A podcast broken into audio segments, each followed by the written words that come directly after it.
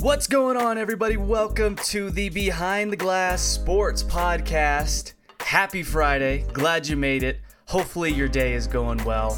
Ours is, even though we had to get up kind of early. And of course, as we do these early morning streams, we're struggling, but we want to thank you for tuning in and listening, whether you're tuning in on YouTube or listening on YouTube, or whether you're finding us on Spotify, Apple Podcasts, Breaker, Google Podcasts, Anchor, Pocket Cast. You said Anchor twice.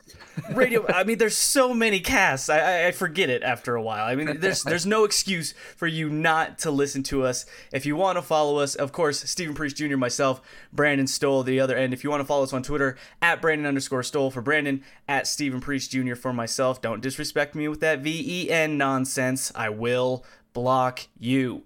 Happy Friday, though, everybody. Just realized my Twitter handle isn't on the main screen. oh, well, yeah, I don't know what happened to that. Hmm.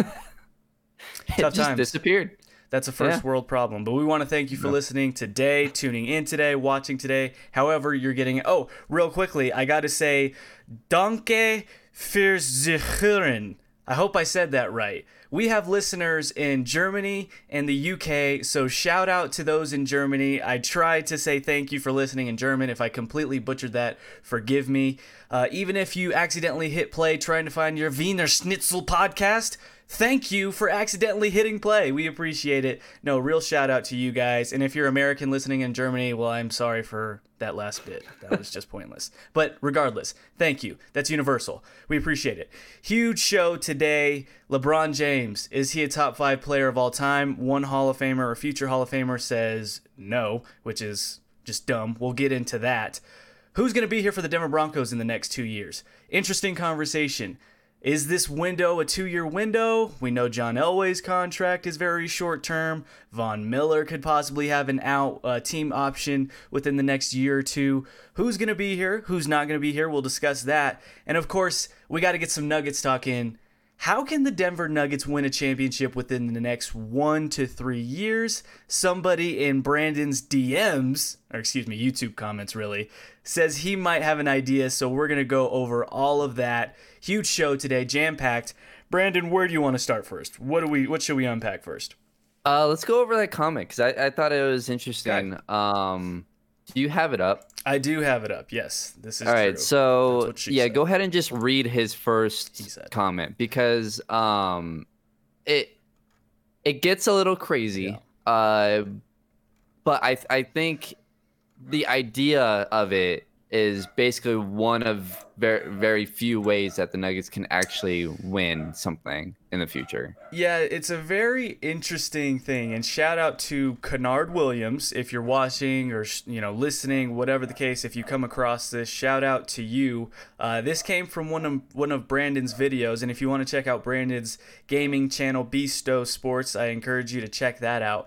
It was from his Denver Nuggets 2K20 rebuild, and Kennard Williams um, kind of went over how the Nuggets could possibly win a championship within the next one to three years. And, you know, of course, this is all, you know, best case scenario stuff here, right? I mean, everything has to go right for the Nuggets for this to happen. But first, Kennard says Bol Bol must start. Now, if you'll remember, Bol Bol is the the Nuggets draft pick. They kind of stole him. He was he was a first round pick, right? Kind of mid round, kind of like MPJ style, if I'm correct, right? Or did they get him in the second round? Um, I believe they might have Bol gotten him in Bol the was- second round. Bol Bol was the second round. Okay, so they get Bol Bol, obviously a player who's like seven foot plus, can shoot, handle. However, he's got some injury concerns. He does, you know, have a very frail frame for a guy that big. But here's Kennard's reasoning. First off, Bol Bol must start, either at center moving Nikola to the power forward spot or vice versa, meaning Bol at the four playing a pseudo Kevin Durant role. Interesting. Number two, MPJ must start for the Nuggets to truly to compete uh, for a championship. Not second round, but a finals appearance. The Nuggets must commit to a big three of Jokic, Jamal Murray, and MPJ.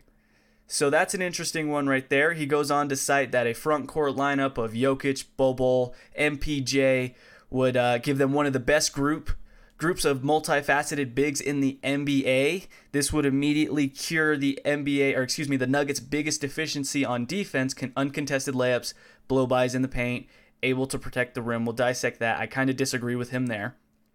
Uh, he talks about the shooting uh, of one, three, four, and five. Those positions could have the potential to shoot better from 37% from three, 60 to 75 from the field. That might be a stretch That- too, I think. That's a stretch. I would say Um, 50 to 60. Yeah, and of course, with all this, so you're thinking, okay, Bol Bol's starting, Nikola Jokic, MPJ starting. You know what's happening to Gary Harris? What's happening to Will Barton? Well, he touches on that. He goes on to say those moves by themselves, the ones I just talked about, make themselves or make make the Nuggets, excuse me, better than they are today, even at the expense of Mason Plumlee, Torrey Craig, and even Paul Millsap. But the trade for Will Barton is key. Regardless of whether he is packaged with future firsts to get a star like Bradley Beal or not, Barton must go because he represents an impediment to the lineup proposed above and uh, he kind of impedes MPJ starting. Barton has established himself as a potential trade piece for a team like the Knicks or a lotto team trying to make a jump in the East, uh, the weak East, he cites, allows Denver to keep Gary Harris, who is a better 3 and D role player than Barton. End game scenario he'd like to see for the Nuggets. If Milwaukee not only loses again in the playoffs, but LeBron wins MVP, chances are they lose Giannis in 2021 as well. So here's the trade he proposes for the Nuggets Will Barton, Monte Morris, a 2020 first to the Knicks, and Denver receives James Wiseman or Anthony Edwards and Dennis Smith Jr. Now, for those who don't know, James Wiseman and Anthony Edwards are highly touted prospects coming out in this coming draft, correct? This upcoming draft, Okay. which would mean that the Knicks would have to get very lucky in the lottery and get a top, I would say, top three pick for one of those guys. Because Right. Edwards is going to go number one. Uh, unless Golden State gets number one, I think they take Wiseman. But they're they're one, two, or three. And then he goes on to say Denver would offer Edwards slash Wiseman and Bol for 2021 through 2025 first rounders to Milwaukee, and Denver receives Giannis Antetokounmpo. And so he goes on to say the potential Nuggets lineup would be Jokic, Giannis, MPJ, Gary Harris, Jamal Murray. Okay, there's a lot to get to there, a lot to And break and down. that would be a one year rental for Giannis. One year rental, like like Kawhi Leonard to Toronto. A lot to unpack. Now, obviously, you know what? Listen, I speak for any Nuggets fan and and Kennard as well. If this were to happen, sign me the heck up. However, there's a lot that we're banking on, a lot of you know best case scenario situations. So let's let's just start from the top. Bol must start either moving Nikola to uh, power forward and Bol playing center, or vice versa, keeping Nikola at the five, Bol at the four.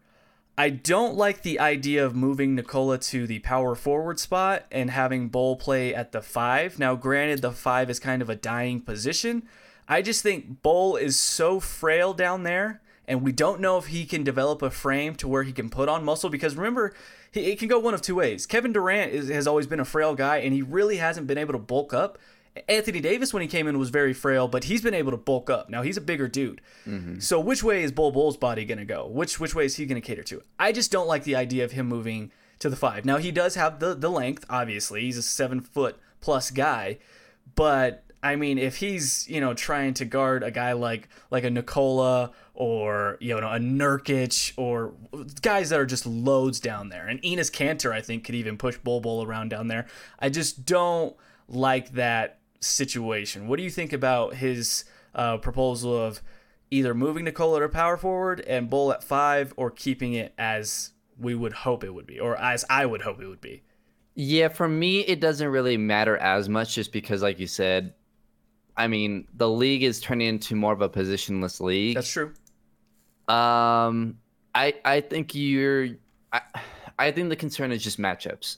So you would have to, whoever the coach is, if they decide to keep Malone or not, whatever happens with that, most likely Malone, Mm. he would have to make sure that game by game he knows who each of them are guarding, because you go into a game like against Milwaukee, who has Giannis starting at the four. Well, who the hell is going to guard Giannis? And and I guess they're kind of at that point right now. Who's going to guard Giannis? I, you'd have to probably switch MPJ on him, and then one of them's going to be on Middleton. One of them's going to be on whoever they're starting at two. That doesn't really make sense. Like that's a matchup nightmare. And I mean, that's obviously very difficult in general to to figure out how you're going to guard Giannis, right? Because he starts at he's technically starts at the four, um, and they start three smaller guys next to him with the center. So it's not like you can just throw, you know, it's not like if you're playing, say, the Lakers, and you can throw maybe Bol Bol on Anthony Davis, Jokic on their four, have MPJ on LeBron, and you know whatever you have your two guards on their two guards. Like it, it matches up a little bit better. Um, so that's that's the issue is night in night out. You got to figure out okay, is Bol going to cover the four on the opposing team or the five? Is Jokic going to cover the five or the four? So for me, it's if the other team has a guy who can step outside, it probably should be Bol, just because I think he's slightly quicker and I think he can recover faster because of his length. Because because of his blocking ability, he can recover faster. But the other part of it is, well, if you have Jokic guarding the four, and that that guy blows by Jokic, you have Bol behind Jokic to where he can get a block. So, and MPJ, I guess back there too, right? Because again, all three of them are about seven feet. Six ten is is MPJ, seven feet, right? Is is Jokic. So, it's the the benefit. I guess what you lack in on ball defense, you can recover because of your length with MPJ and either Jokic or Bol that can come over for a weak side help, you know, and, and get a block or or whatever. So you kind of get help from back there, but still, it's it's tough. And again, we don't know how good Bol is going to be. He looks good in the G League. Well, in college, he averaged um, 21 points a game, 9.6 rebounds, 2.7 blocks, shooting 56% from the field. And he shot 52% from three. Again, that was in college, though. Um, and then right now in the G League, he's averaging 14, 10, 5. He's four, 14 points. This says 10 assists. I'm going to assume it means 10 rebounds. Uh, 10 rebounds, 5 assists, 1.3 steals, 1 block per game while shooting 45% from downtown. So again, he's playing really well in the G League. Um, so I it might be able to transition into the NBA, but it's the question is his speed and his his ability to keep up with NBA players. I mean, that's probably the biggest concern. Yeah, and let's just skip the second part. MPJ must start um, for the next to compete for a championship. I think we both agree with that. I don't think that's one that we have to kind of dissect too much. I think we talked about it on the last podcast. I mean, if this team wants to reach where they want to go, MPJ has to play a focal point in that. So I think we're we're right there with Kennard on that. Uh, going to the defense, though, part of this, and, and he said while it would give Denver one of the best groups uh, if not the best of multifaceted bigs in the NBA. I agree with that. It's a it's a unique group. You know, your your three, your wing is six ten. You have Nikola, who's just a unicorn in his own right, and then you bring a guy in Bol Bol who's like seven one, seven two, or whatever his height is, has the length, can shoot, handle. It's like a couple inches taller, you know, similar to Kevin Durant. I'm not calling him Kevin Durant, but it's that similar type of skill set of a big man who can handle and is like a guard, but he's a seven footer. It's it's yeah. ridiculous, and he can shoot. I don't think he says it will immediate immediately cure the Nuggets' biggest deficiency on D, uncontested layups and blowbys in the paint. I think it would immediately be just because of their length alone. I mean, we saw when they had um, Jerami Grant and MPJ on the floor together. Immediately, you could tell there was a difference because of their length. So if you add a Bol Bol into that, then yes, it, it would but it would also hurt you with your, on, uh, at least on the outside, it would hurt you because those guys can't guard guys on the perimeter. They just can't. Well, and that's that's why I'm. You usually don't get blowbys in the paint. You get blowbys on, on the perimeter to the paint, and I think that's right. might so the be way what he meant. Denver would be to spread them out. Right. So, I mean, if you're playing a team like Denver, yeah, that's what you want to do. Like if you're Houston, you want to spread them out. And I just don't believe that either of those guys, if they're switched out on a pick and roll on a guard, you know, we've seen MPJ, his biggest issue right now or during the season was his inability to play defense effectively And we saw Michael Malone. I mean, it, it affected his minutes. So I don't know if that's immediately going to cure the blowbys or anything like that. Nikola, we obviously know, is not the slightest of foot type of guy. He's not very agile. So it's easy for him to get blown by. Bol Bol, I don't know. Maybe with his length, it's easier for him. He can recover, so he can. There's a little bit more leeway for him to be able to get blown by, and then he can recover with all that length that he has. I don't know if it immediately cures that. I, I can give you the uncontested layups. Now, obviously, those guys can cover a lot of ground with how athletic, specifically uh, Bol Bol and MPJ, just how athletic they are. And, you know, with the height, yes, uncontested layups, there shouldn't be able to be that much. Uh, but it also depends on you know where they're attacking from the floor. You know if they get switched on, you know if Nikola is getting switched on to a guard on a pick and roll and he gets blown by, and Bol Bol and MPJ are, are guarding on the weak side of the perimeter. You know are they going to have enough time to get over there and contest the layup? I don't know. But the part I will agree with is the ability to protect the rim. Yes, with guys like that, your ability to protect the rim should be much better. So there's a few things in the defensive side that I don't necessarily agree with, uh, specifically the blowbys and I, I, believe he meant from the perimeter to the paint because, like I said, you don't get a lot of blowbys in the paint.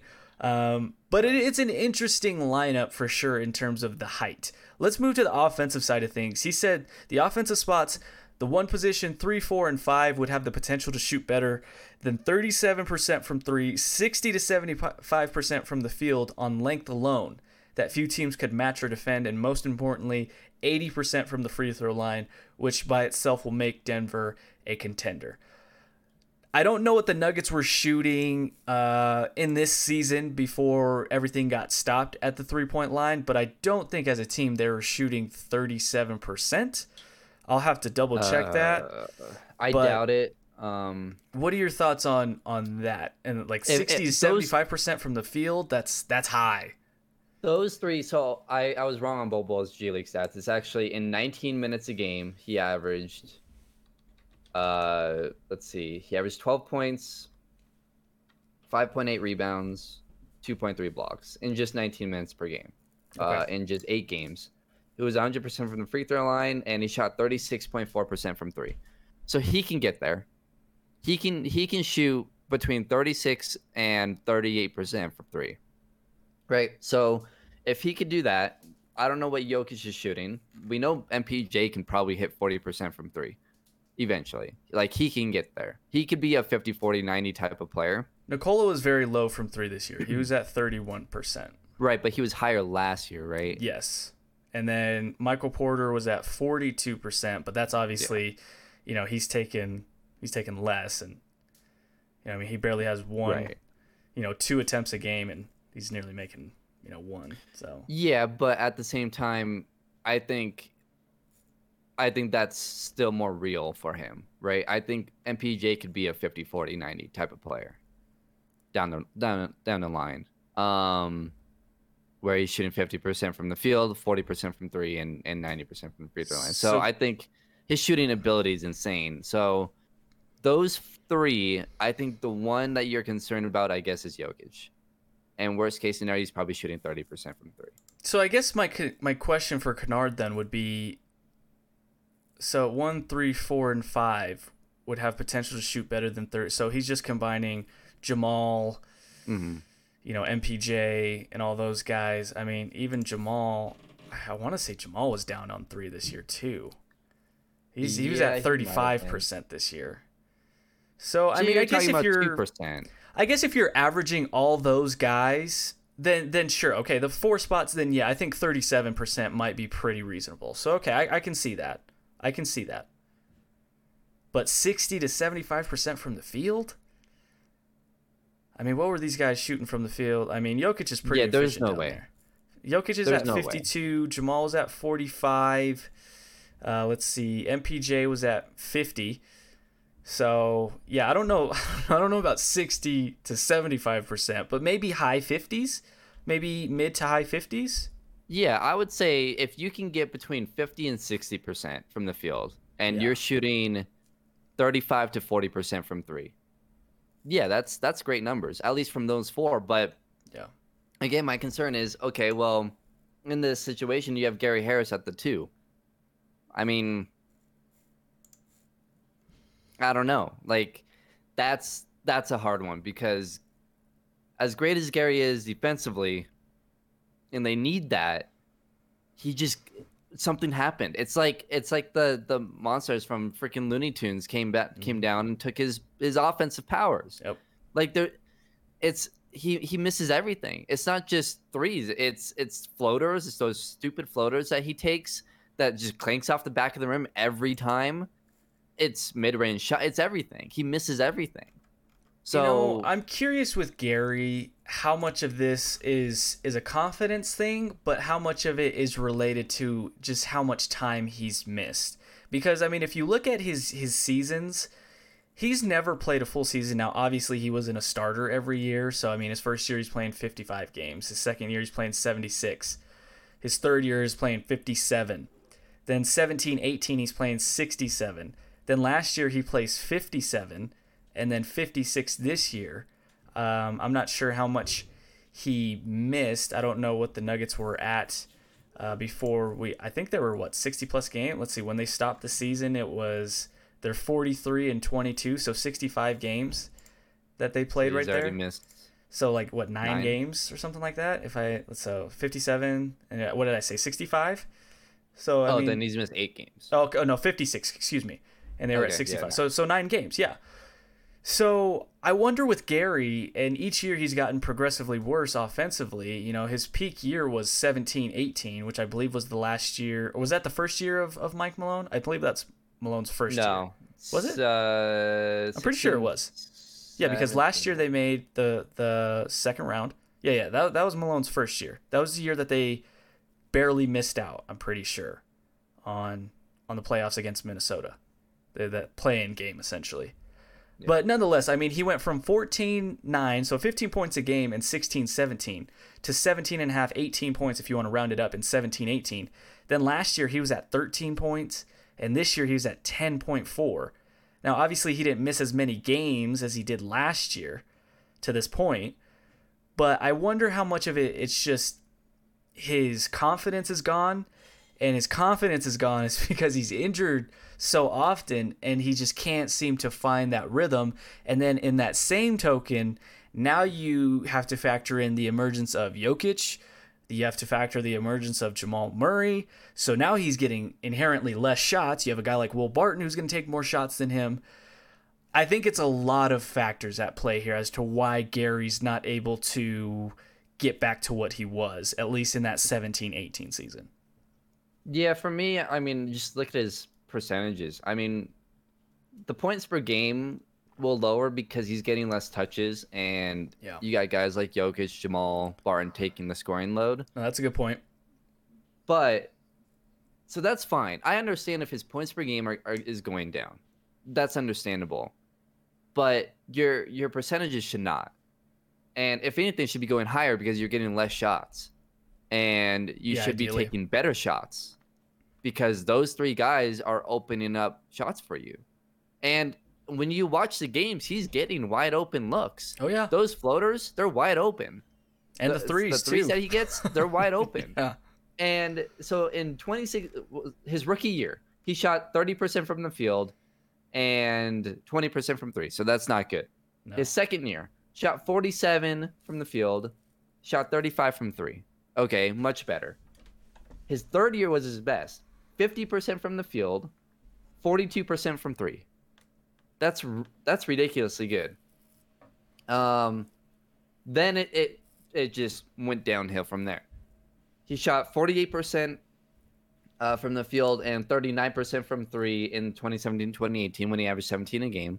So that's still solid, lower than the year before, but that's okay. It's not much lower. But then it goes down to 42% from the field and 33 from three. And then this year it's a little bit lower, 42, because he was shooting like 4.24 a year ago, uh, and 3.39 from three. And then this year it's 42 and 33.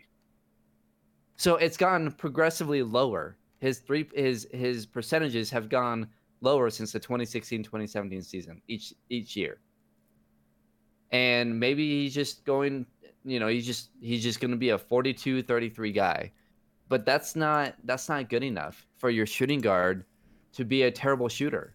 Yeah. Um, it's just that's that's the frustrating part, and and that's with getting better shots. Like each year, he's getting better shots, better and better and better shots because Jokic is getting better, Jamal is getting better, and and Will is taking a lot of shots. I don't want to say he's getting better, but he's taking a lot of shots. So, and that's with Paul Millsap taking shots too. So it's that's the problem is that if you're if you're getting less shots and other guys around you are getting better and playing better and being efficient, there's no reason for you to be to to not be. And, and that's that's the frustrating part. And and we just watch the games. I mean, they're wide open shots. And and it's just he's missing everything. So I don't think it's guys around him affecting his game. It's just the injuries maybe, but he's always been like that. In his best year shooting, he played 57 games. And that was a year where he missed he got what? He missed like a 20 game stretch. So I don't know if you can really make that excuse either because in his best shooting year, he missed 30 games. So I don't know. I don't know what the deal is, but I just think that he had a couple of great years and maybe he just I, maybe he was just getting a layups and dunks and he wasn't shooting as many threes. I don't know, but from what I'm looking at, he's shooting just as many threes. Yeah, to uh, me, to me, it's just a guy that just has no confidence right now, and I, I just think it, it's it's just multiple factors. I think the injuries are a big part of it. You know, it's hard to establish a consistent rhythm when you're when you're constantly missing games. And, you know, when he is back out there and he's getting those open looks, he, he just needs to see it go through the bucket. and it just it's just not happening for him. And yeah. I just think it's just a vicious cycle for Gary. And unfortunately, hopefully it turns around. I don't I don't know if it will. But for, for the Nuggets' sake, you gotta hope so. But if we if we move on in, in Kennard's I guess proposal in terms of how the Nuggets could potentially win a championship in the next one to three years he mentions uh, the expense of Mason Plumlee, Torrey Craig, Paul Millsap, but really the key move is to trade Will Barton.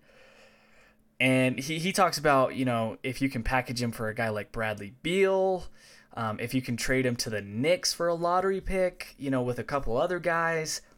I just don't know. I, I like Will Barton, but I don't know if he's going to net you a Bradley Beal, and we talked about this. I, I can't remember if this was on the pod the other day or if this was just you know us talking off air. If if I'm Washington and the Nuggets want Bradley Beal, I'm not I'm not starting a conversation. I'm not picking up the phone unless part of this deal uh, includes Jamal Murray or MPJ.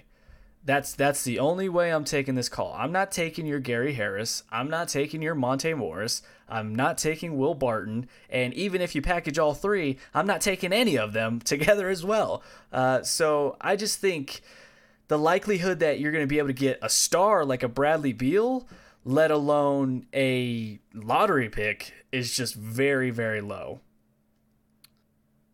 Um, it depends what other teams are offering. So if there was a there was a report out there where the Brooklyn Nets are interested. Well, what the hell are the Brooklyn Nets going to offer? You got interested Caris in, LeVert, in who? In Barton? And Beal. Oh, and Beal. Bradley okay. Beal. So from Washington's perspective, you got Brooklyn interested, you probably got the Lakers interested, and you got the Nuggets interested. Yeah. So if the Brooklyn Nets are interested, they could give you Spencer Dinwiddie. Nah. Who's a, who's a nice player though? Spencer's a nice player. Well, Barton's a nice player. Right. Right. Monte Morris is a nice player.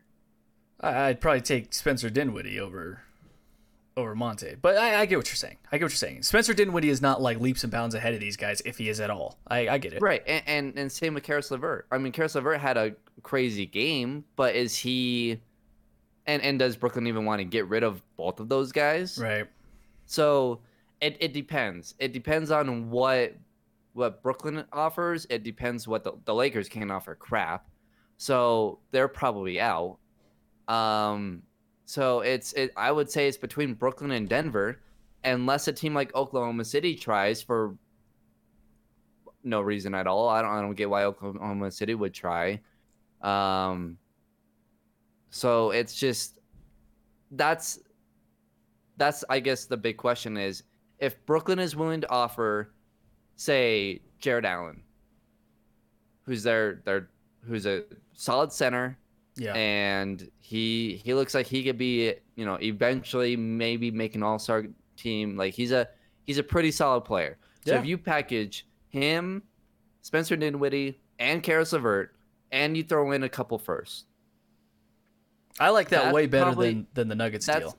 that's better than the Nuggets not offering Jamal, MPJ, Jokic, whatever, right?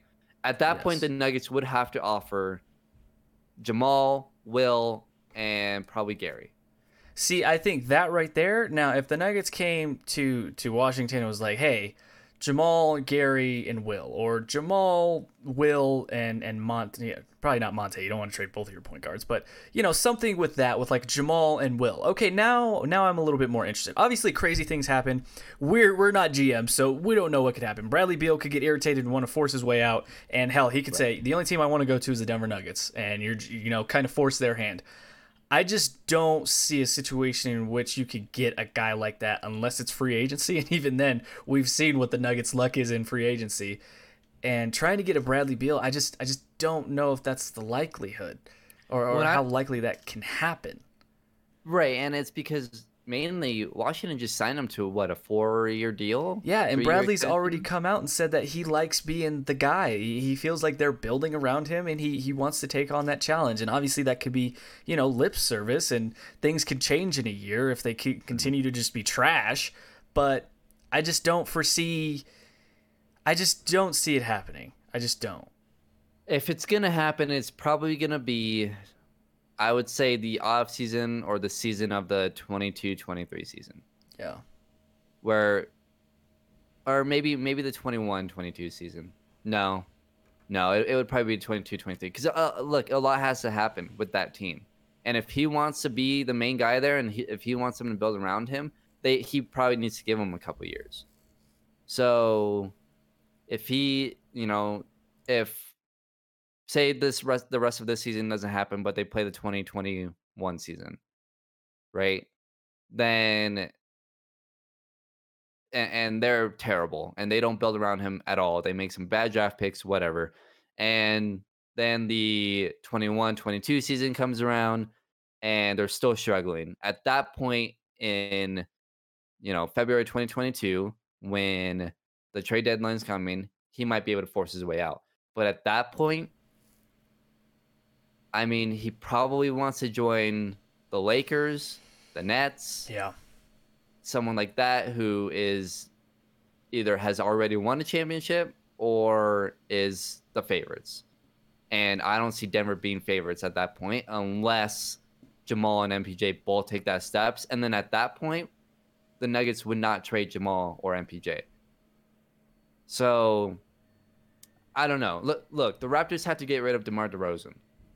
And at that time, it was a little crazy because you're taking you're getting rid of a guy who is what 28 right in the middle of his prime who is playing really well and who's an all-star.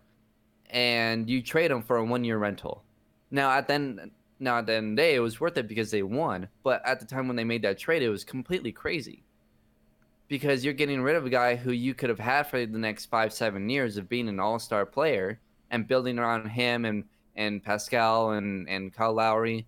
Instead, you trade him for one year rental, and most likely, ninety nine percent chance Kawhi wouldn't have come back. I mean, he didn't come back, and they won a championship. So they like that's that was completely insane.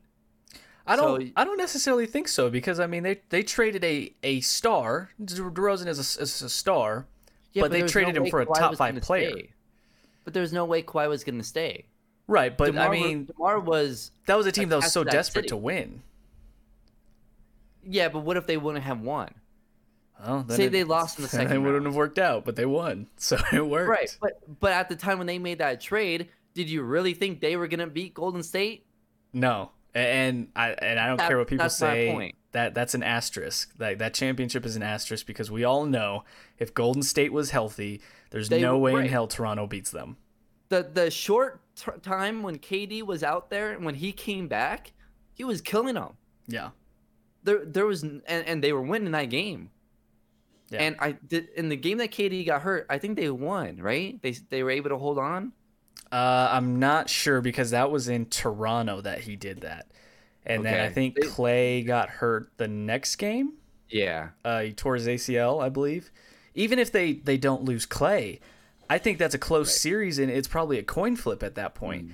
But if, if Gold State was firing on all cylinders, I mean, let's let's not kid ourselves here. Like that Golden State team, that would have probably been a Couldn't do it. five game series right there. Right. And imagine if if DeMarcus Cousins was healthy. Right. Right. Like when that trade happened, when Kawhi went to Toronto, at that point, Golden State had a healthy Curry, Clay, KD, Draymond, and DeMarcus Cousins. They all five were healthy when that trade was made.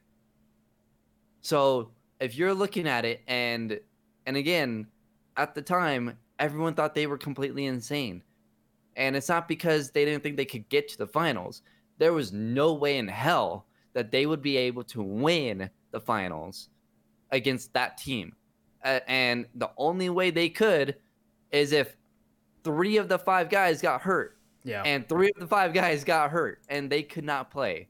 So they they just got completely insanely lucky and they were able to win. But if those guys were healthy and they would have lost, I mean they barely beat Philly in a, in a game 7. What if they lost to Philly? yeah. What if that shot didn't go down Right. and they lost to Philly? Then you just traded a guy who would have stayed with your team for 10 years and you got rid of him, an all-star player, and you traded him away for a one-year rental. Mhm. You lose, that guy leaves, and you're you have nothing. And the only good thing that probably would have come out of it was okay, well Pascal Siakam turned into an all-star. Well, Yeah. great. You could have had Kyle Lowry, DeMar DeRozan, and Pascal Siakam for five to seven years at playing all-star level. Good job, guys. It's the ultimate gamble, but it paid off, and, and that's that's the only universe we know. Maybe the parallel universe they just discovered the Toronto Raptors, you know, completely got swept. right, but for, everything for the. Nuggets, for Nuggets, and going back to Nuggets, in Yes. that way, you're getting rid of a guy in Jamal Murray for Bradley Beal, who at that point will have what maybe two years on his contract, maybe one. Yeah, and I don't know what And how old like- Bradley is, but I mean he's he's getting probably I would say he's in you know high twenties, early thirties. So and, and to me it's right, it's- your your window was shortened. yeah, and you're not trading. You know Jamal, I don't think is a star yet. He he's kind of an ascending player who could be a star, like a lower level star, like your your Bradley Beal. But you're trading that guy for a star who I think can help. But it's not like what Toronto did, trading a star for a, a top five, top three player. That's that's completely different stuff right there. And, and speaking of that, let's just hop to it. I mean, he also Kennard Williams, who who suggested this, uh, you know, proposal of how the Nuggets could possibly win a championship in the next one to three years. He obviously mentioned the Barton Monte Morris 2020 first round pick to the Knicks for for Wiseman, Anthony Edwards, and Dennis Smith Jr. Then in 2021, Denver offers one of those picks, Edwards or Wiseman, uh, assuming assuming that the Knicks get you know uh, obviously they'll probably be a lottery team, but that they get one of those guys. Trading one of those prospects in Bol Bol 2021 through 2025 first rounders, so all those first round picks to Milwaukee, and you receive Giannis. I mean, hey, I would love it, but there's just so, So much you're getting rid of that, four first round picks, right? Yeah, that's just Is what he said. yeah. But you can't get rid of first round picks back to back years. I So think that's five be- first round 21, 22, 23, 24, 25. Five picks. Okay, so then that would mean that that's that's five first round picks That's- over the next decade. yeah, because I'm you can't trade back to back first round picks. I'm not doing that. So in 2030, they're gonna have our pick. By that point, Jokic is gonna be 35, 36. if he's even Jamal's here, gonna be 32. yeah, you, this is assuming that all these guys are locked in still as well. right. So if they leave in free agency, Yeah, you're If- screwed. say Bradley Beal leaves, then Jokic leaves, then Jamal leaves, then you're saying, well, crap. We don't have any first round picks for the next five years. We don't have. I mean, they would, but they with Denver's luck, the one year that they're completely crap and they would get the number one overall pick, it probably would be Washington's at Yeah. that point, right? I'm I'm curious to see what Toronto gave up for for Kawhi Leonard. I don't think they gave up that many first round picks. They might have given up one or two, but I don't think I. The big thing was Demar Derozan, and they got rid of someone else. Um, because they got Danny Green as well. Right. So San Antonio Um, traded Kawhi Leonard, Danny Green to Toronto for DeMar DeRozan, uh, Jakob Poeltl, and a protected 2019 first round pick. So I mean that's all it took to get Kawhi. That's not that much. And yeah, well, and at But, the time you but have it's to a remember, one year rental. Yeah, at the time it was a one year rental. Kawhi was coming off of an injury. He wasn't playing. Yeah, exactly. So you, you weren't really. refused to play. Giannis is the top three player in the game right now. Okay, And so it's playing. different. So it's going to take a little bit he's more not than asking that. out. Yeah, but I'm I don't know if I'm willing, uh, you know, to give five first round picks and a prospect.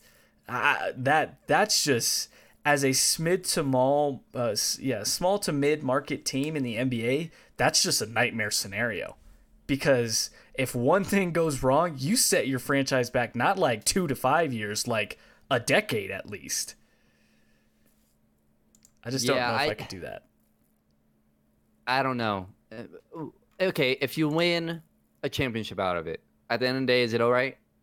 Well, sure, but I mean, it, there's just so much here, and I, I love what Kennard is doing here. And as a Nuggets fan, let, let me just preface, like, uh, of course, if this all this happened, then sure, hell yeah, let's do it.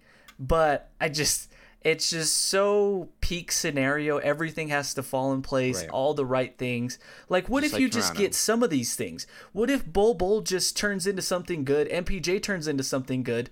Then okay, then you just have a solid team right there of Jokic, MPJ. If MPJ Mm-hmm. turns into the guy, and Bol Bol is a solid contributor, and Jamal Murray is more consistent, and Jokic is still Jokic, well then you don't need to trade, you know, Will. Barton. You don't need to trade 17 first round picks and everyone's firstborn son, and you for Giannis for for you know six months. You don't Well, need let to me bring that. up another scenario. Okay. And I think when we were at the Nuggets game earlier this season, we were talking about it. Yeah.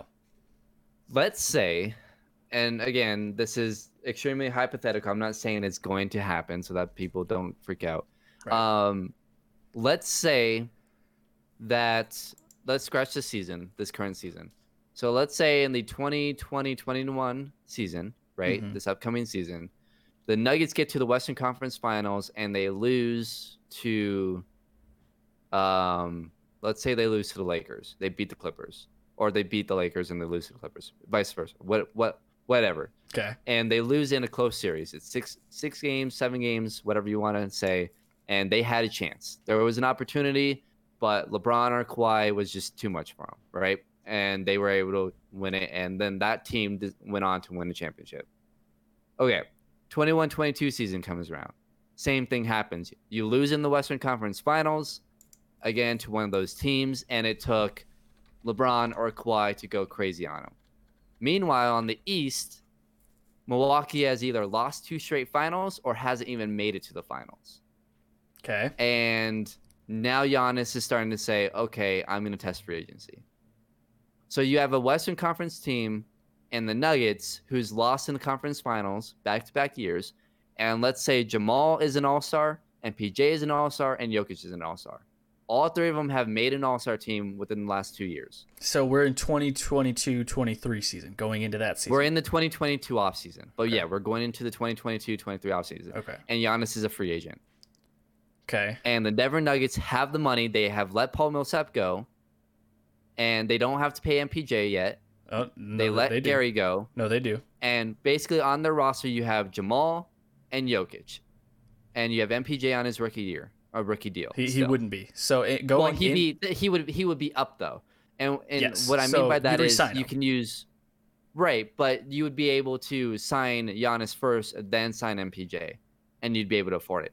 But if you were to sign Giannis or sign MPJ first to a max deal, then you wouldn't be able to sign Giannis. So what I'm saying is, in that free in that free agency class, right? and remember that that MPJ would be restricted, so you can match any deal, and you could go over the tax. And the Nuggets say the Nuggets are willing to go over the tax at that point. So if you have Jamal, and again, you would have to let everyone else go. So everyone that's on the team, you ha- would have to trade them, let them go in free agency, whatever. So basically on the roster, just like what the Miami Heat did at one point, they had Dwayne Wade, LeBron, and Chris Bosh, and Udonis Haslem, and that was their roster.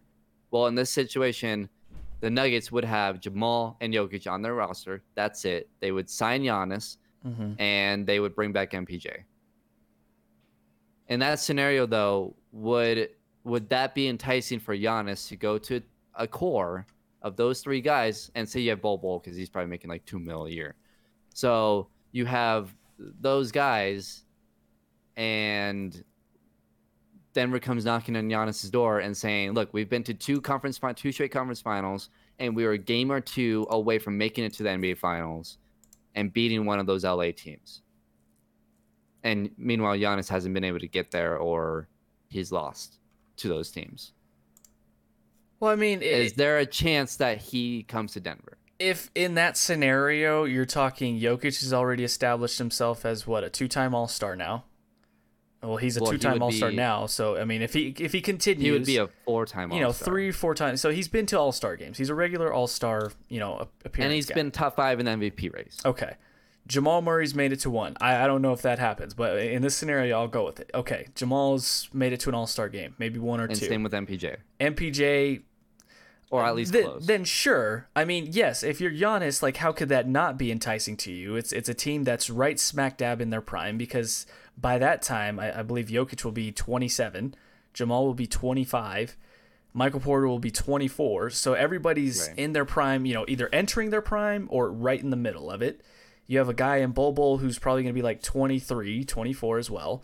So, and we're assuming he's, you know, a solid, you know, 12 to 15 point guy a game. Then sure, I mean, I think that would be enticing for Giannis. At the same time, though, I mean, Jokic will be in his last year of his deal. Mm-hmm. So, I mean, you'd be able to re-sign him, bird with bird rights.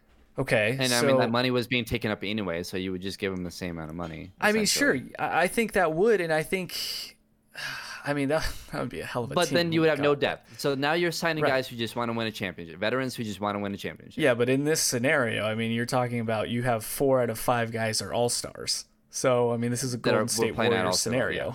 so Yeah. I mean, yeah, sure. I mean, if I was Giannis, would that be enticing? Yes. But at the same time, and, and Kennard cited this, like he played for a small market team. Why wouldn't he want to do it again? Well, what if Giannis doesn't want to go from small market to small market? What if he wants to be like, you know what? I want to go to LA. I want to go to New York. You know, I want to be in, in one of these cities. And we've seen the Nuggets get passed up time and time again. You know, they had a great team last year, and Kevin Durant decided to go to Brooklyn. That's where he decided to go. You know, Yeah, that was Le- more based off LeBron decided to go to LA though. and stay in LA. Anthony Davis, he wanted LA. You know, Right, but I think those were different situations. And and for for KD, that was he's already won his championships and he wants he wanted to go to he wanted to go he- play with his friend.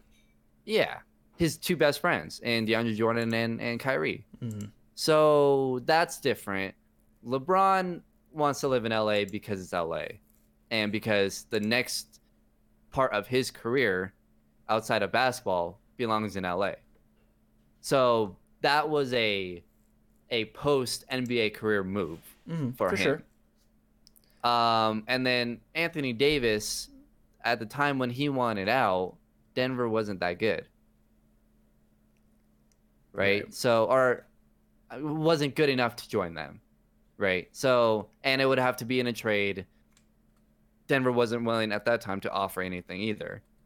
So no I think that's just a different, resign with you. Right, just different, you know, just bad timing. You know, it's just not the right time for Denver to make a move like that. And for Anthony Davis, you're looking at Denver, and yeah, they just got bounced in the second round by a team who got swept in the Western Conference Finals. Yeah. So, uh, so that's that's not enticing. But what I'm saying is, in two, say over the next two three years, or up until the 2022 NBA free agency, you know, if Milwaukee is just, you know, just like LeBron was in Cleveland, losing in the conference finals, you know, losing badly in the NBA finals, whatever. And he's there's just no way that he believes that he can win in Milwaukee. And you got a team in Denver who has made it to the conference finals in two straight years and just can't get over the hump to beat one of those LA teams. And let's just say those two LA teams don't have the money or the ability to go out and get Giannis.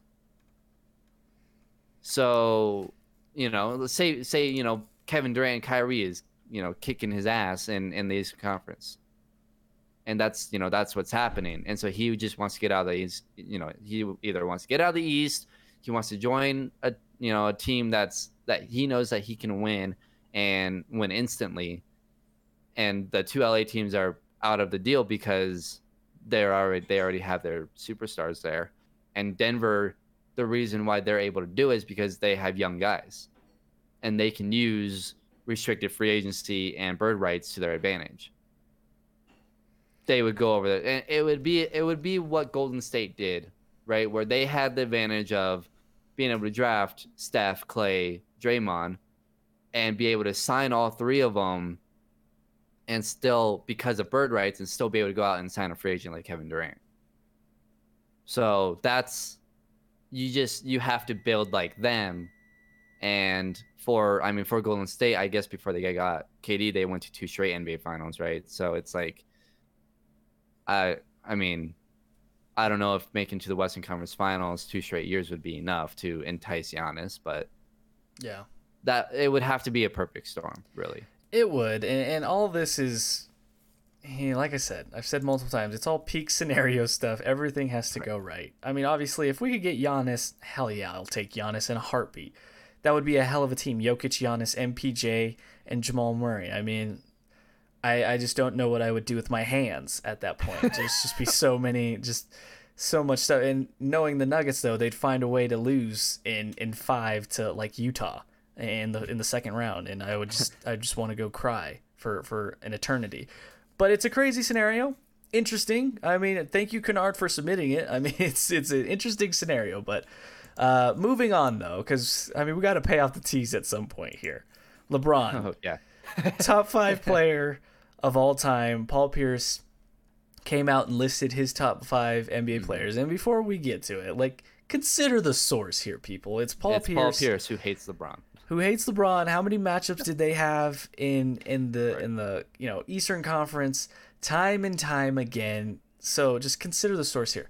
Also, this is the same guy who faked a knee injury because he, he pooped himself and he needed a wheelchair. So you cannot trust a man who faked a knee injury but really pooped himself and and came back and made it some triumphant what is it Willis Reed type thing like ah I so much strength and, and resiliency when no oh oh oop, had too much uh, bean burrito Taco Bell last night and went down my shorts. No I'm not I'm not buying that.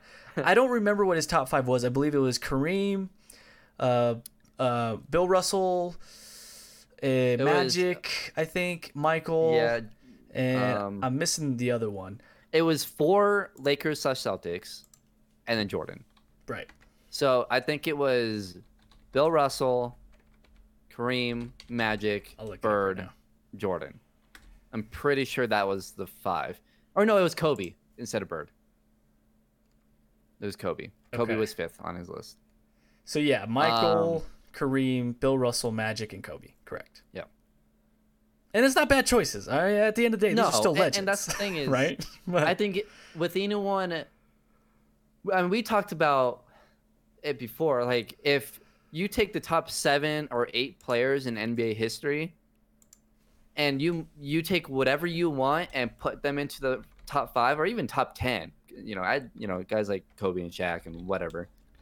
Uh, if you take five guys from any of the top ten in NBA history, then you can make an argument for those top five. Sure, you really can. Right. The only thing, the only thing that is I guess, a little crazy is leaving Jordan out of that top five and leaving, for me, leaving LeBron out of the top five. But I can see why people don't have LeBron in the top five.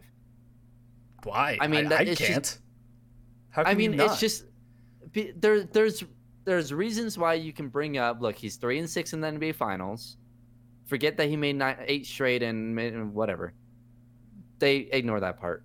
But he he's three and six. He collapsed against Dallas in the NBA Finals. He did have to join Dwayne Wade and Chris Bosh. And he he he when he went back to Cleveland, they did have Kyrie Irving who was in was like playing at all star level, and they went out and got signed the guy who was putting up twenty and twenty in Minnesota, and they brought him over. So he he did win with other all stars on his team, and again, I'm not saying this, but the person that is saying this also ignores the fact that Scottie Pippen, Dennis Rodman, Horace Grant, Steve Kerr, John Paxson, all those guys were on Jordan's team, and also um, uh, Magic won with what Kareem.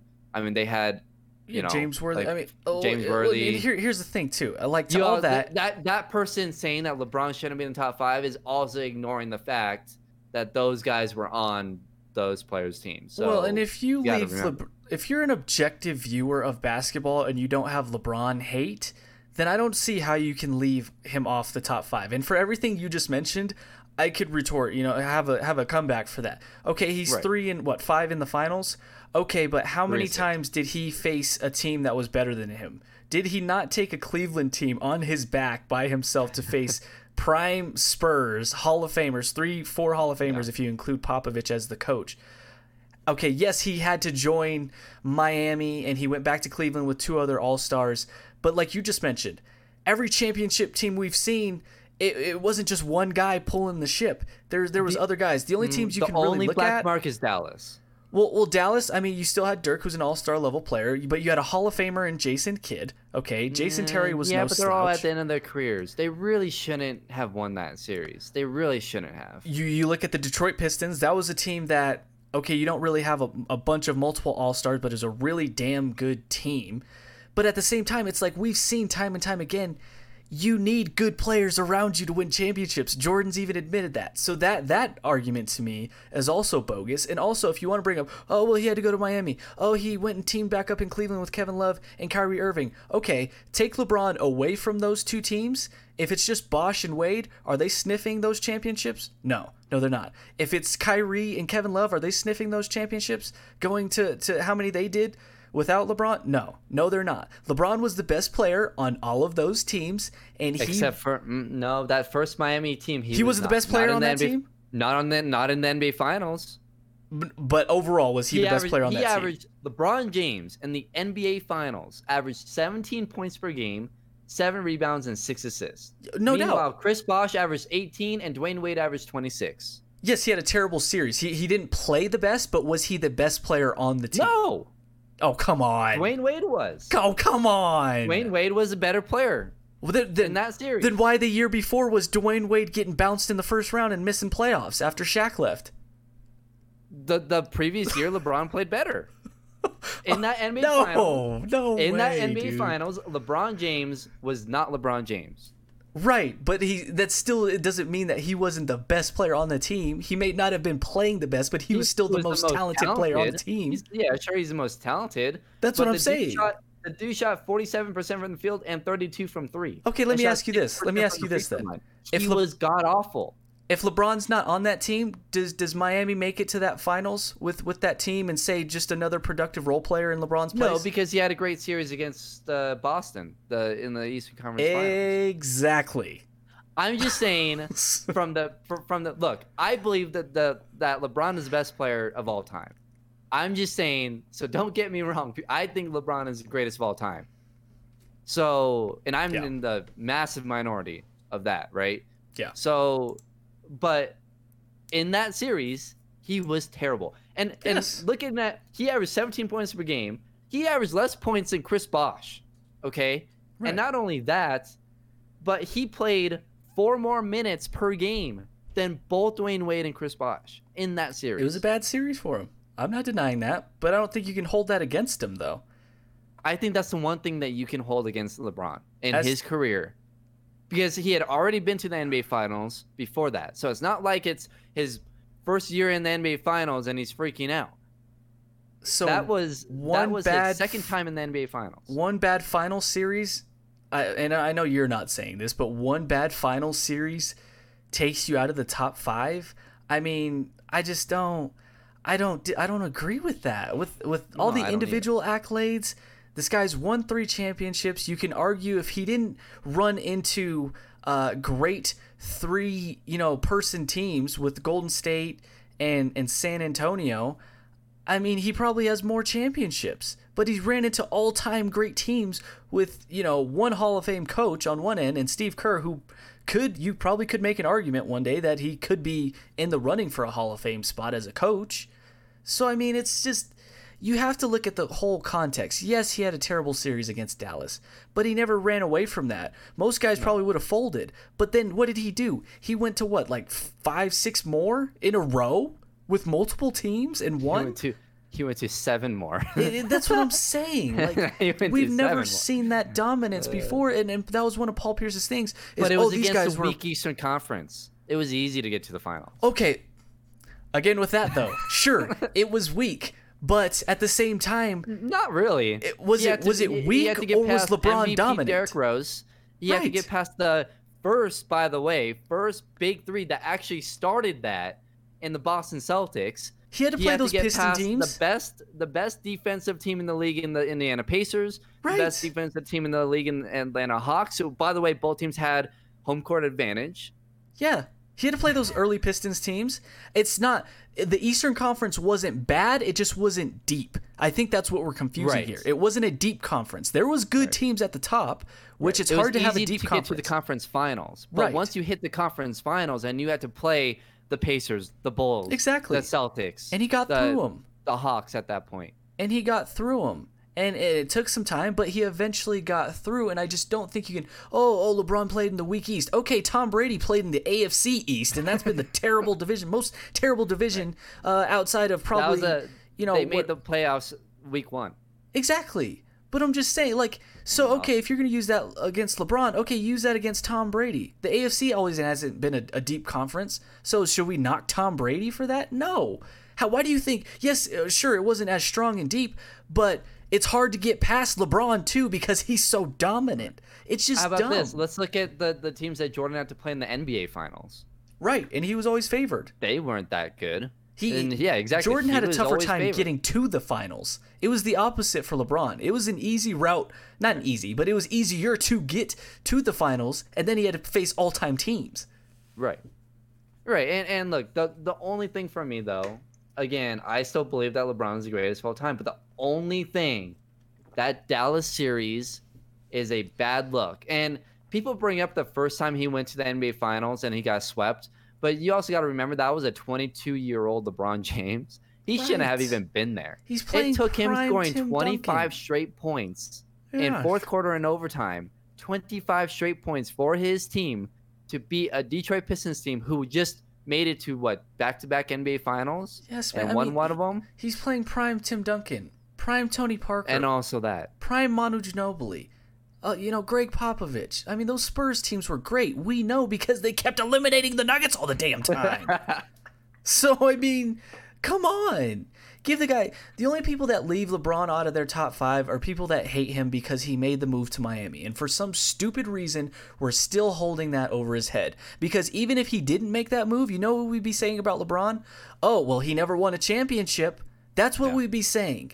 So what do you want? Do you want the guy to do what he has to do to win a championship? Or do you want him to suffer and stay in one spot and then you knock him for not winning a championship Let's like Damian Lillard will probably do? I, I want to go through this top five. Okay, number one, right, for Paul Pierce was Michael Jordan, right? That's fine. well, let's yeah. see. Michael Jordan was drafted by the Chicago Bulls. One, a big city. Two, at the time, no, they were a terrible team. But Jerry Yes. Krause was a GM. Right. He went out and got and made a trade to get Scottie Pippen. He nailed it. He went out and drafted Horace Grant. He got John Paxson. He got Bill Cartwright. He got um uh Wennington. He got those guys and they got to the NBA finals and it the first time in the NBA finals for them, they went up against a LA team who in Magic that was his final year hmm at that at that point that was his final year he was in his 30s He had already won five and been to six, or Yeah. no, been to what, however many. So that was a easy, and that LA team didn't have the stars that they had ten years ago when they were going up against uh, Larry Larry Bird Celtics, right? And when they were winning championships, they were past their prime. They were done, and so that was an easy NBA Finals. If it, that if it wasn't for that first game where Jordan actually struggled because it was his first NBA Finals game, they would have swept the Lakers because the Lakers team wasn't very good. I mean, And they were good, it- but they weren't what they were.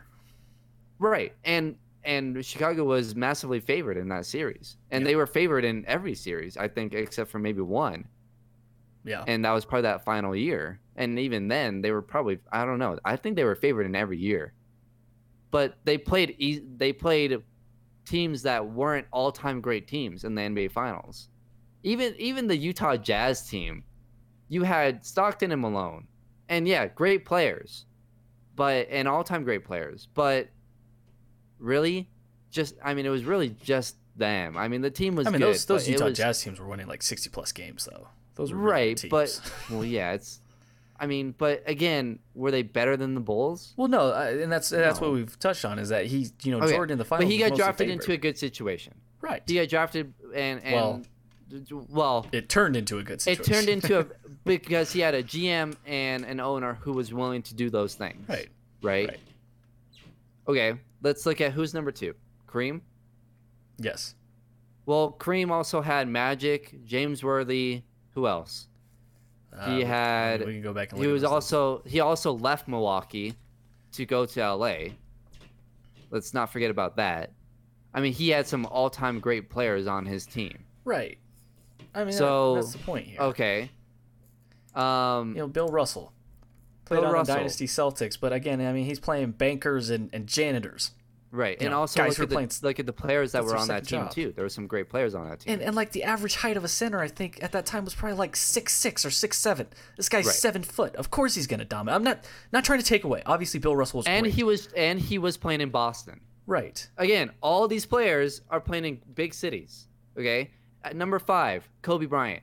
Well, let's see. His rookie year, he got teamed up with Shaq, Yeah. and he was drafted by the Lakers. Yeah.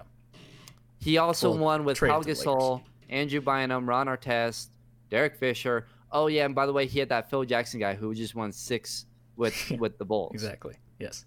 Okay, that's the top five. Let's see. LeBron James, drafted by a trash organization in a well trash city. No offense to people living in Cleveland. We love you, Cleveland. Um, Please keep listening.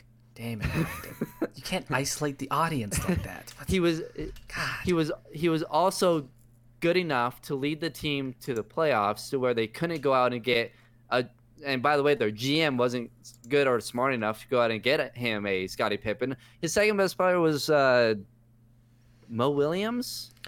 Yeah, I mean, at one point it was Mo Williams, it was Antawn Jamison, who were solid players, but it's like, I mean, he's not getting teamed up with Hall of Famers here. Right. So let's look at the difference there. There's there's a massive difference between being drafted in Cleveland, who there's a re- there's a reason why they haven't done anything ever in their history of a franchise, except maybe they lost to Jordan in the playoffs that one year off of that shot. In what 85, 80, 86, whatever year that was. So, yeah, there's a massive difference between getting drafted by the Lakers or the Celtics or the Bulls and being drafted by the Cavs. There's a massive difference. And we always talk about it with with players. It it really does matter where you are being drafted. Like that's that's important. Dwyane Wade was drafted by the Heat, who was a, was a franchise who wanted to win, who had guys like Alonzo Mourning. They went out and traded for Shaq. There was, they were willing to do things, do those things to win.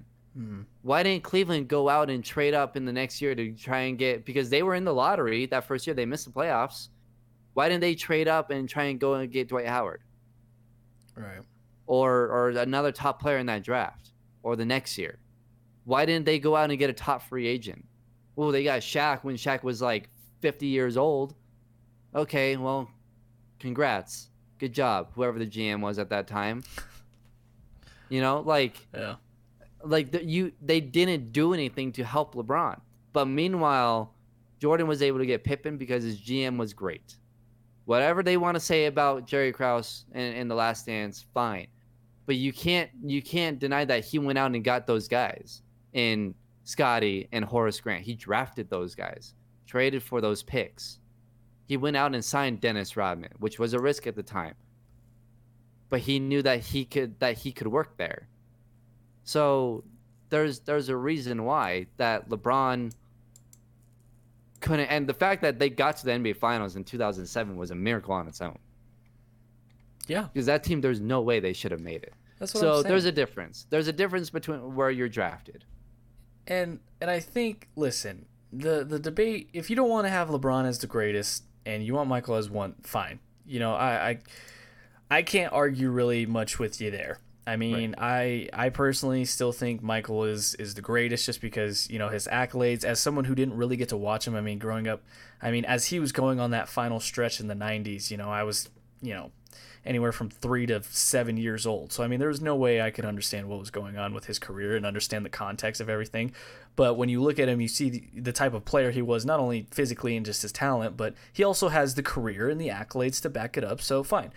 But to leave LeBron off of your top five and even your top three to me is just so idiotic. And and the only way you can do that is if you objectively or you're just not objective and you're just not looking at this thing objectively. That's that's just me and and you know it, it would be hard for us to put uh, together a top five because we've only been alive for the last 26 25 years here. So you know uh, us having the context of who should be in that top five i mean I, if i had to do one i'd probably go michael you know lebron um, oh god.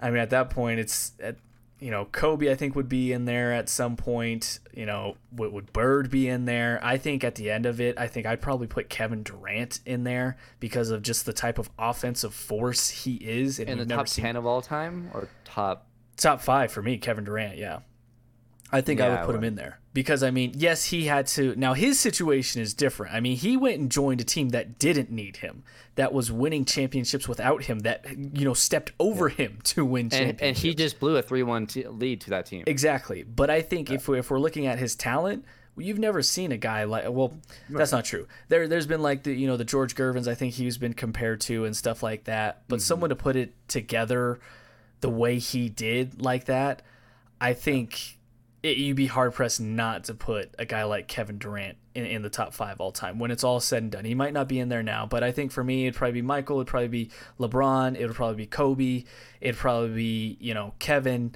and then at that point, I mean. You, if you want to do Magic, if you want to do Bird, if you want to do, you know, Shaq or whoever, Kareem, whatever, I'm fine. I didn't get to watch my, any of those guys. My but top five is very different. I don't even I don't even have Katie in the top ten. really, Um, okay, Yeah, and, and I have my list actually somewhere, but um, I made it like last week when everyone was talking about it. But uh, I have Kobe at nine, and then Shaq at ten. I know that's what rounds out my top ten. Um, but yeah, I have, I have LeBron, Jordan, Magic, uh, Kareem, and and uh, Bird. I think as my top five, and I don't know if it's that order or not. Um, and then let's see, I'm forgetting some players. Um, but yeah, I think that's like within my top five. I know Kobe and Shaq round out the top ten. Um, Tim Duncan, I think I have at eight, or I might have Kobe and Tim Duncan at swapped. So I have Kobe at eight, Duncan at nine. I mean, at the end of the day, Um, it's splitting yeah, hairs between like Hall of Famers and all-time great players. So I mean, sure, like everybody could disagree, but I mean, can you can you really be unless you're Paul Pierce and you're leaving LeBron off blatantly because you hate him and he ended your run? Then okay, yeah, then then, then Yeah, I mean, let's not problems here. forget, you know, Paul Pierce didn't win until he got Kevin Garnett and Ray Right. Allen on his Right. And let's not act like he didn't have to have a super team to win. Do, do we see the theme here in the NBA that you need great teams to win? Can we just stop like pegging LeBron as oh he needed great teammates as if every other championship team didn't have great players on their team, multiple Let's not players? forget too. Let's say Like, I mean things could have gone completely differently too. Let's say they would have beat Dallas. That means they would have repeated. And in that Yeah. fourth season, they would have lost to Kawhi Leonard, who was entering his He was a Prime, young guy. prime He pretty was, like, much. I mean, he was pretty young, but he was he was. I mean, he won Finals MVP, and that they that team had Duncan. He uh, shut down Parker, and LeBron, even though LeBron still had like 29 Yeah. average. But let's say they would have lost that year. So then at that point, he's three and two, right? And then the next year, say Kyrie Kevin Love doesn't get hurt. right? Remember, they won game one, and Kyrie got hurt late in that game, Yeah. and they won, they won that game because Kyrie was playing. Yep. So they would have won that series if Kevin Love and Kyrie were both playing. Yeah. If they Kelly won Olynyk doesn't try and you know rip Kevin Love's shoulder out of his socket. Right. So that means at that point he would have been four and two, and then let's say three one happens again, he'd be five and two. Yeah. So it's it's it's you know it's just there's been things that ha- that have happened to LeBron that are unfortunate, and he's had to play some great teams, and the Dallas one is a big one, but he couldn't control that first year in Cleveland. Yeah. Kyrie and Kevin Love got hurt, but they would have won that series because that series went six. Yeah, the only finals you can put on LeBron is that Dallas one. And even then, you know, I, I just chalk that up. You know, it was a bad series. And, you know, he didn't fold after that. He came back and went to multiple more finals after that and was the best player on every team since then. And yes, he lost some, but he's won some. And we can't not act like he wasn't an individual dynasty in his own right in the East. And now, you know, if it continues into the West, we'll see. But uh, before we wrap things up, NBA eyeing a mid July return. I don't know about you, but I feel my blood pressure rising. My nugget stress is returning. Just the thought of having to watch Mason Plumlee try and do a backwards dunk is really making me angry. Uh, I'm I'm terrified of the Gary Harris floaters. That's oh my I'm- god. I just Honestly, it's been really nice not watching them. yes. I Like, I I, feel like- needed a break. Uh, yeah, and I think they did too. But Yeah. uh, but as as a Nuggets fan, we definitely needed a break from that team. Uh, my my biggest fear right now is that Jokic is like 576 pounds, and oh god, I just I just pray that he ate broccoli and chicken every day of this, and and did not indulge in I don't Crumbl think he cookie has a like I gym have. though at home. No, I know remember, he doesn't. he's don't, he's don't trapped inside. You know, he's trapped at home. All he has is food Oh, and no. a TV and a couch. Oh no, he's been watching, you know, binge watching The Office and and eating Crumbl cookies all day. That's what he's been doing. That's what I'm telling myself. Uh, I've been I've been fat. dropping off Crumbl cookies for him every week. So You know, that's like my dream. Like just Nikola and I just eating together. That that would be a dream scenario of mine. But we want to thank you for listening. Hopefully this podcast is some sort of dream scenario for you. Hopefully you got some enjoyment out of it on this sunny Friday. Again, you can find us on Spotify, Apple Podcasts, YouTube. Shout out to everybody that streamed uh, today and watched and commented. Anthony, I saw your slanderous comment. You better keep that off of here. I'll yeah, report you and block you anymore. jerk hole. Uh, but you can find us on Anchor, Google Podcasts, Pocket Casts, Breaker, Overcast, Radio Public. You can follow us on Twitter for Brandon at Brandon underscore Stowell, for myself at Stephen Priest Jr. Thanks, guys, again so much. Oh, and shout out again to our friends in the UK and Germany. Uh, Danke fürs Zuhören. If I said that wrong, again, I'm sorry. Even, like I said earlier, even if you accidentally hit play because you meant to click the Wiener Schnitzel podcast and you you got the fat thumb problem and it hit the the Behind the Glass Sports podcast. Hey, we hope we kept you in for a little bit and you found a new pod. But either either way, anybody who's hit, who's hit play listened, streamed, whatever the case is. We're doing this for fun. We're hoping you're getting some fun out of it and enjoy what we're talking about. We appreciate you guys for tuning in and listening. For Brandon Stowell, I'm Stephen Priest Jr. This has been the Behind the Glass Sports Podcast. The Behind the Glass Sports Podcast. Thanks for listening this week, guys. Yeah, okay, come on. See, why'd you have to do that? we'll see you on Monday. Have a good one.